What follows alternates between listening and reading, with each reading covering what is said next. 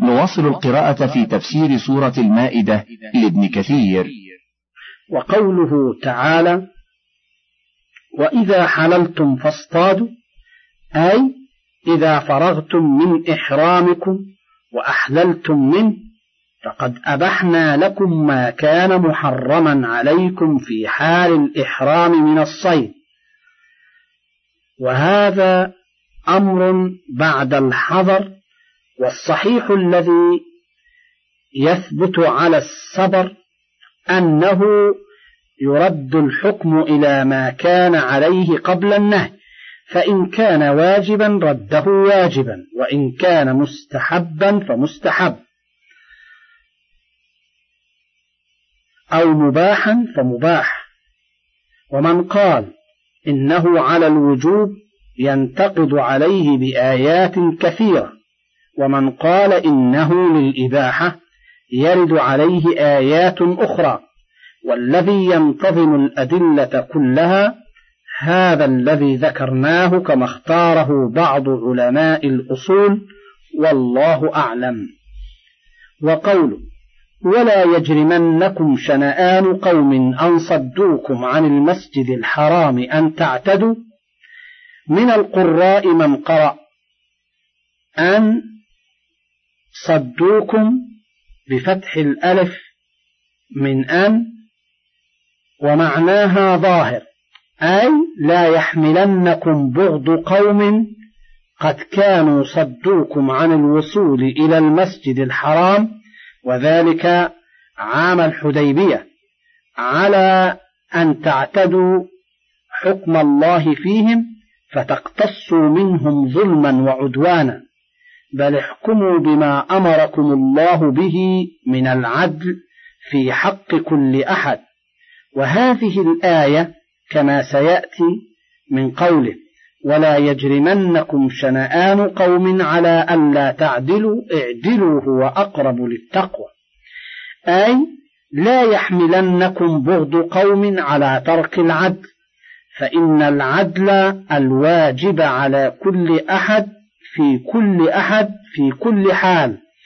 وقال بعض السلف ما عاملت من عصى الله فيك بمثل أن تطيع الله فيه والعدل به قامت السماوات والأرض.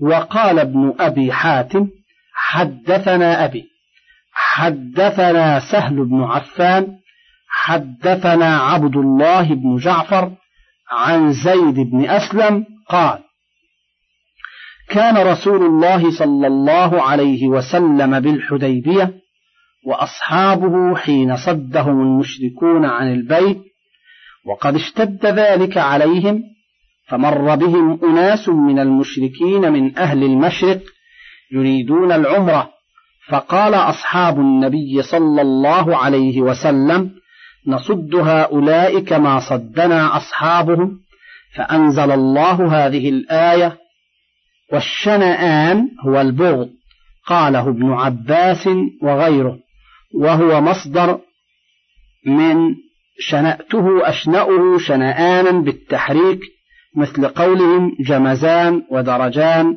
ورقلان من جمز ودرج ورقل وقال ابن جرير من العرب من يسقط التحريك في شنآن فيقول شنان ولم أعلم أحدا قرأ بها.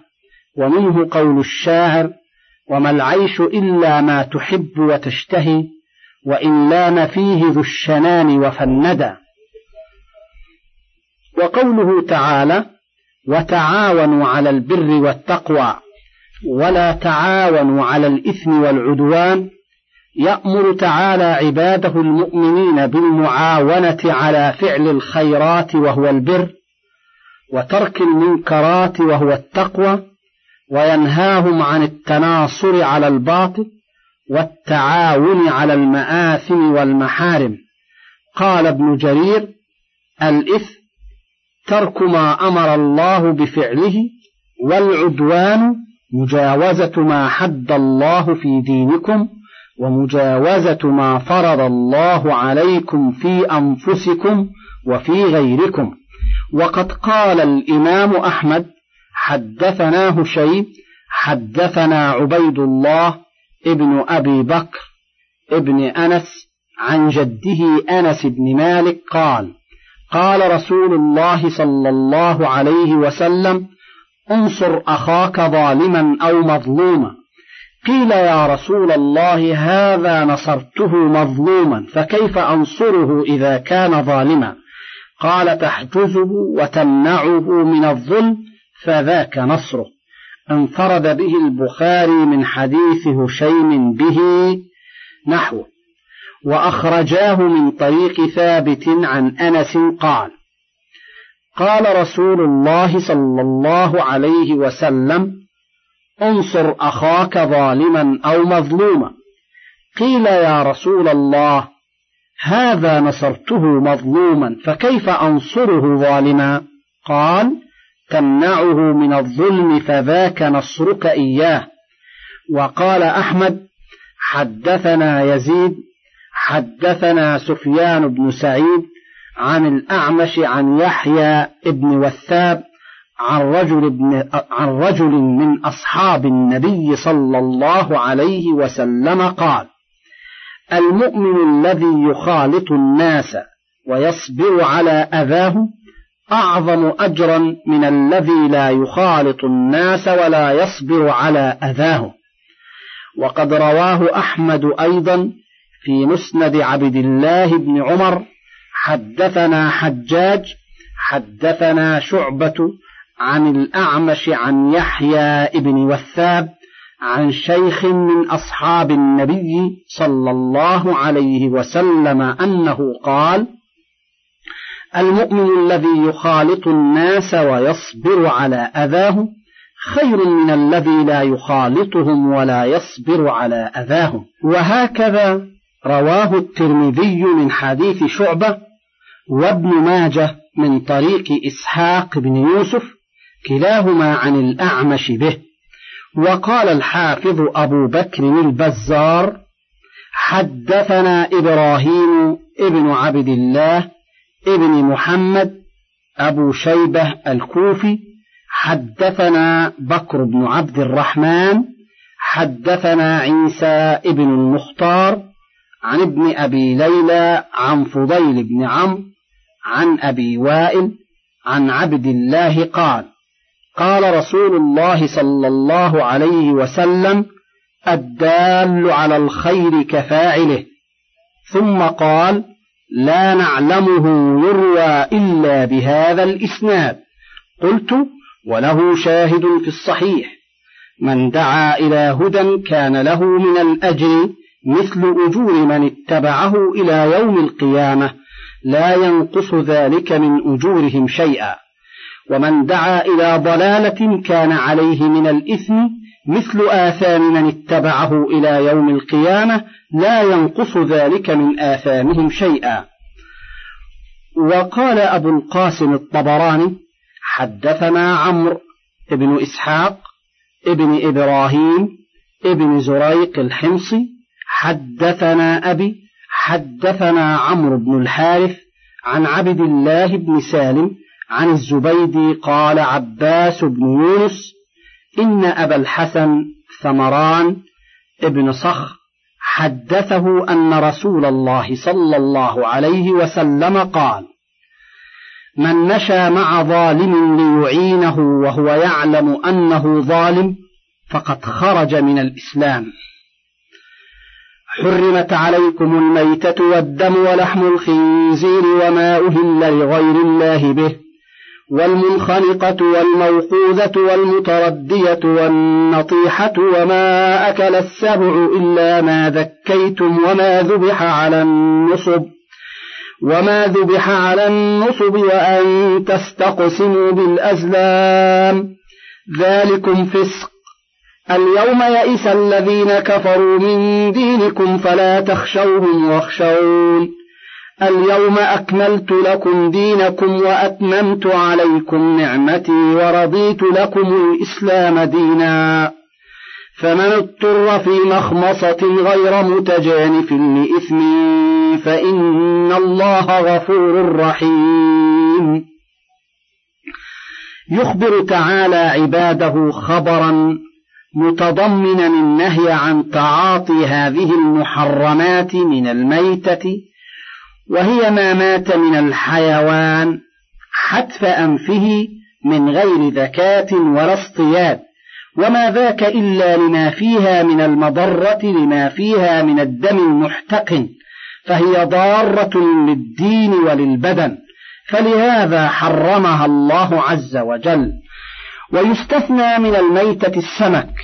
فإنه حلال سواء مات بتفكية أو غيرها لما رواه مالك في موطئه والشافعي وأحمد في مسنديهما وأبو داود والترمذي والنسائي وابن ماجه في سننهم وابن خزيمة وابن حبان في صحيحيهما عن أبي هريرة أن رسول الله صلى الله عليه وسلم سئل عن ماء البحر فقال هو الطهور ماؤه الحل ميتته.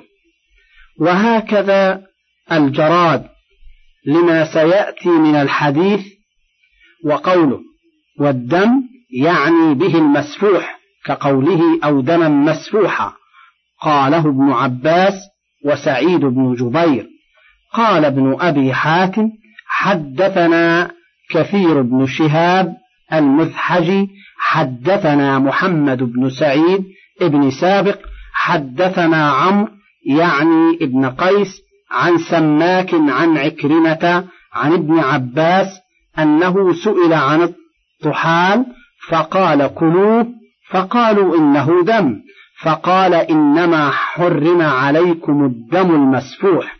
وكذا رواه حماد بن سلمة عن يحيى بن سعيد عن القاسم عن عائشة قالت إنما نهي عن الدم السافح. وقد قال أبو عبد الله محمد بن إدريس الشافعي حدثنا عبد الرحمن ابن زيد ابن أسلم عن أبيه عن ابن عمر مرفوعا قال قال رسول الله صلى الله عليه وسلم أحل لنا ميتتان ودمان فأما الميتتان فالسمك والجراد. وأما الدمان فالكبد والطحال. وكذا رواه أحمد بن حنبل وابن ماجه والدار قطني والبيهقي من حديث عبد الرحمن ابن زيد بن أسلم وهو ضعيف.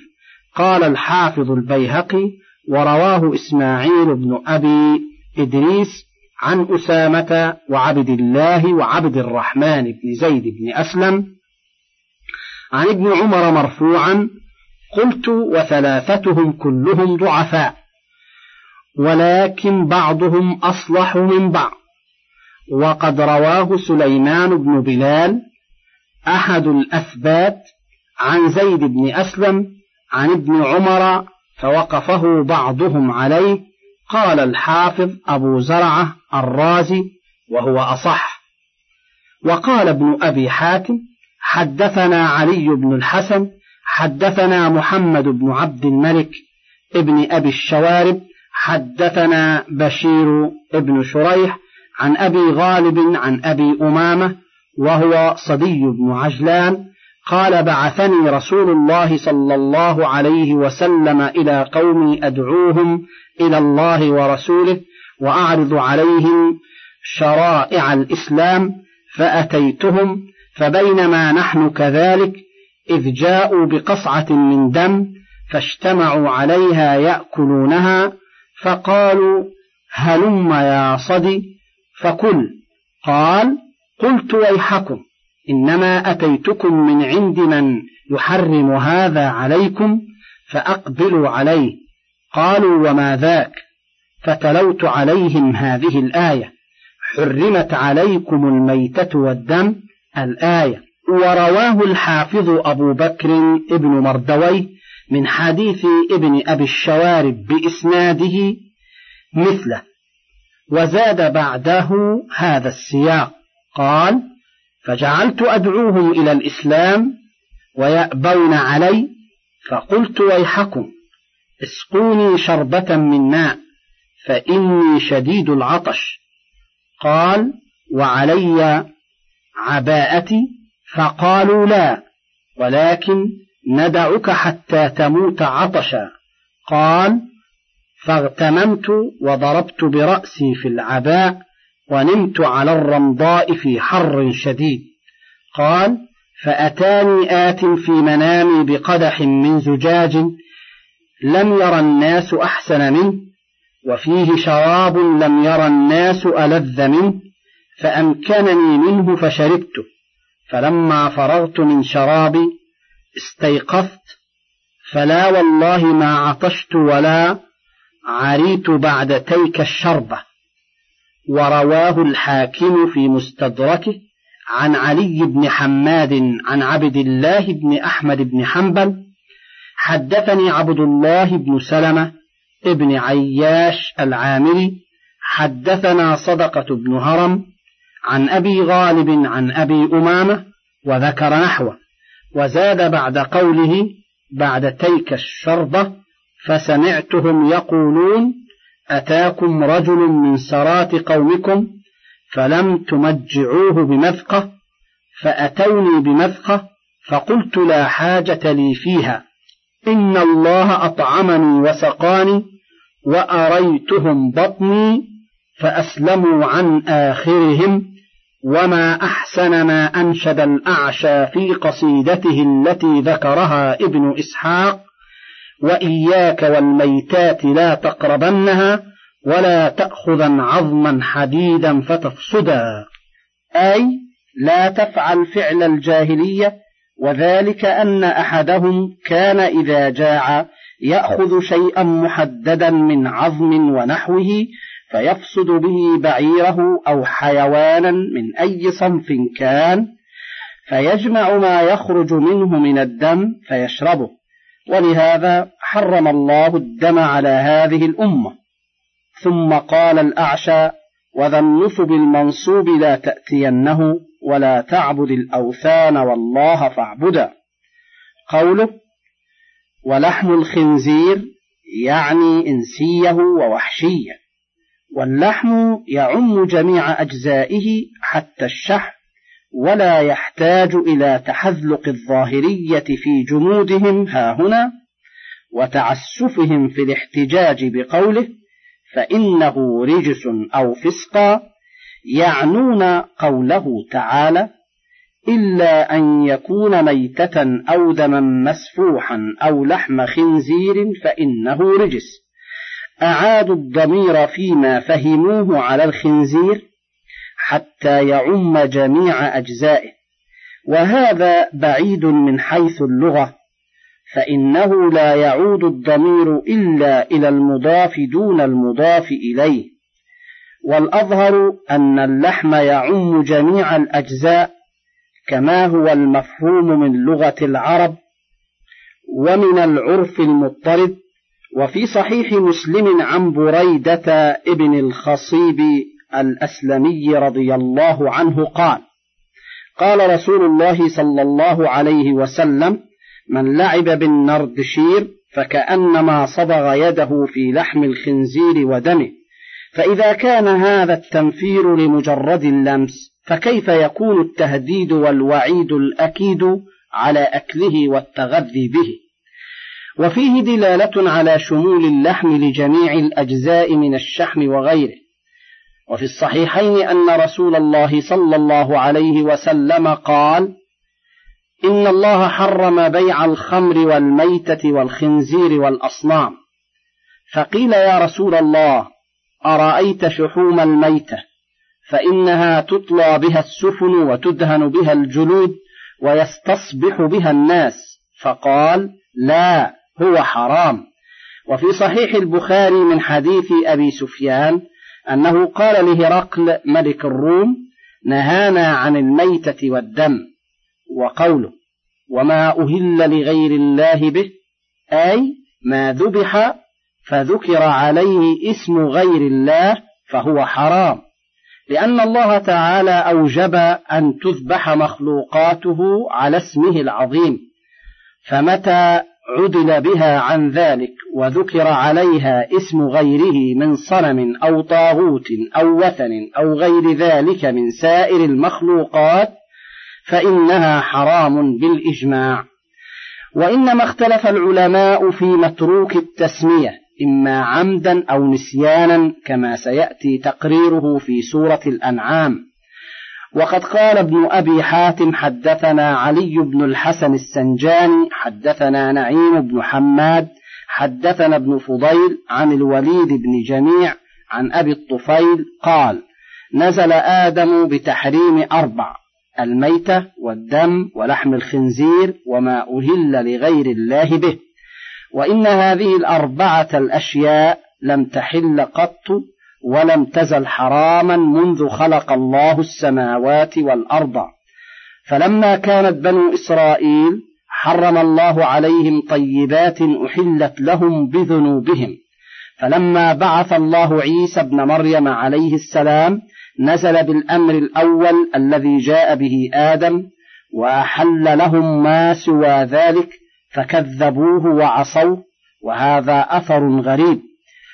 وقال ابن أبي حاتم أيضا حدثنا أبي حدثنا أحمد بن يونس حدثنا ربعي عن عبد الله قال سمعت الجار ورد ابن أبي صبرة قال هو جدي قال كان رجل من بني رباح يقال له ابن وائل وكان شاعرا نافر غالبا أبا الفرزدق بماء بظهر الكوفة على أن يعقر هذا مئة من إبله وهذا مئة من إبله إذا وردت الماء فلما وردت الماء قاما إليها بسيفيهما فجعلا يكشفان عراقيبها قال فخرج الناس على الحمرات والبغال يريدون اللحم.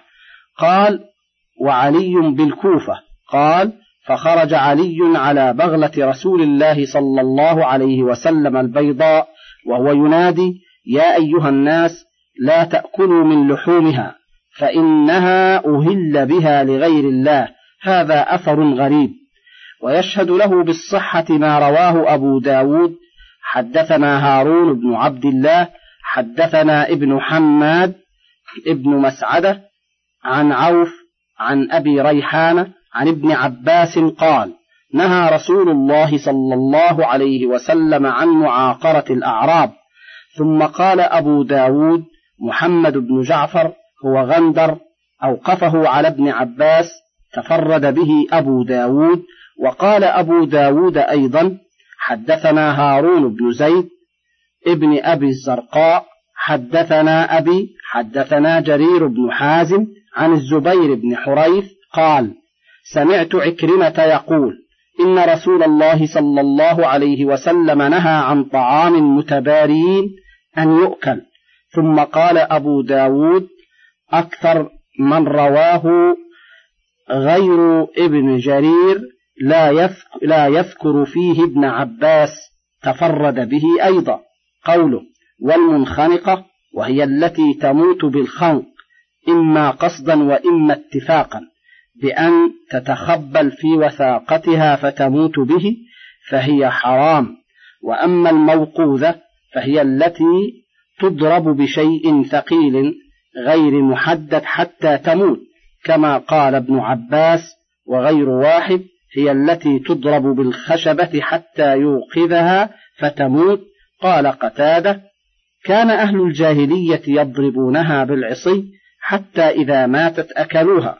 وفي الصحيح أن عدي بن حاتم قال قلت يا رسول الله إني أرمي بالمعراض الصيد فأصيب.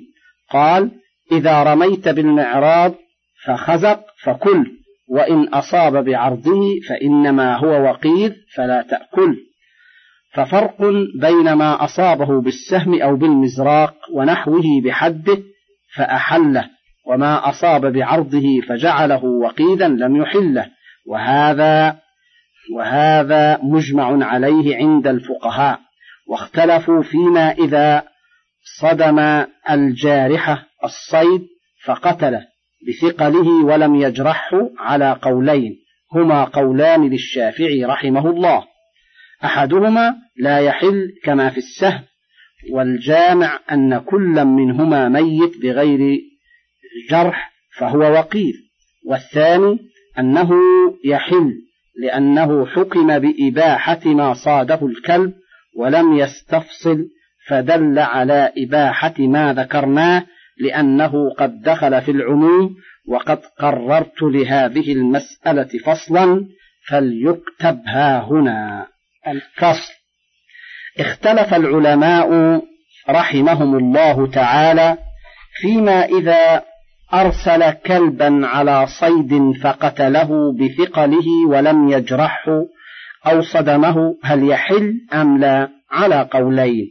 أحدهما أن ذلك حلال لعموم قوله تعالى فكلوا مما أمسكنا عليكم وكذا عمومات حديث عدي بن حاتم وهذا قول حكاه الأصحاب عن الشافعي رحمه الله وصححه بعض المتأخرين منهم كالنووي والرافعي قلت وليس ذلك بظاهر من كلام الشافعي في الأم والمختصر.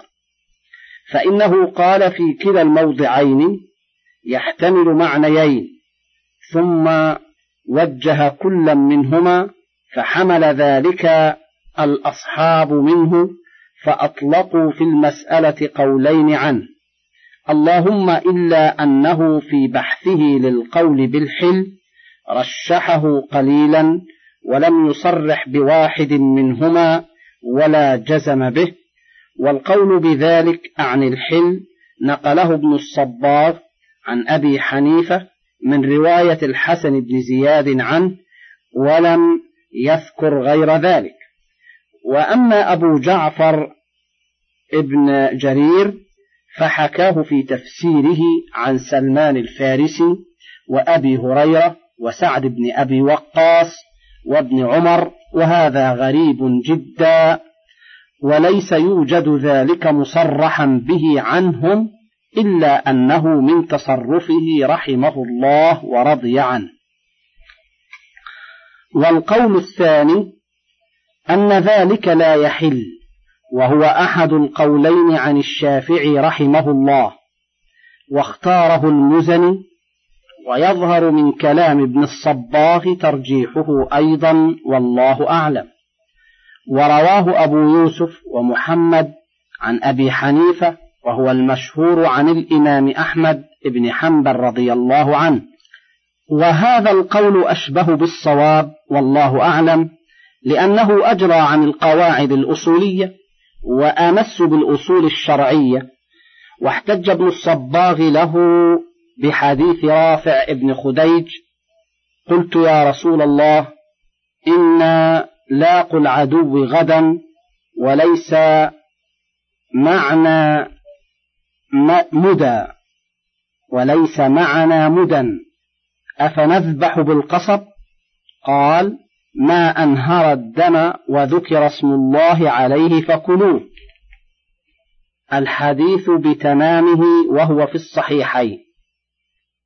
وهذا وإن كان واردا على سبب خاص فالعبرة بعموم اللفظ عند جمهور من العلماء في الأصول والفروع كما سئل عليه السلام عن البتع وهو نبيذ العسل فقال كل شراب أسكر فهو حرام أفيقول فقيه إن هذا اللفظ مخصوص بشراب العسل وهكذا هذا كما سألوه عن شيء من الذكاء فقال لهم كلاما عاما يشغل ذاك المسؤول عنه وغيره لأنه عليه السلام كان قد أوتي جوامع الكلم.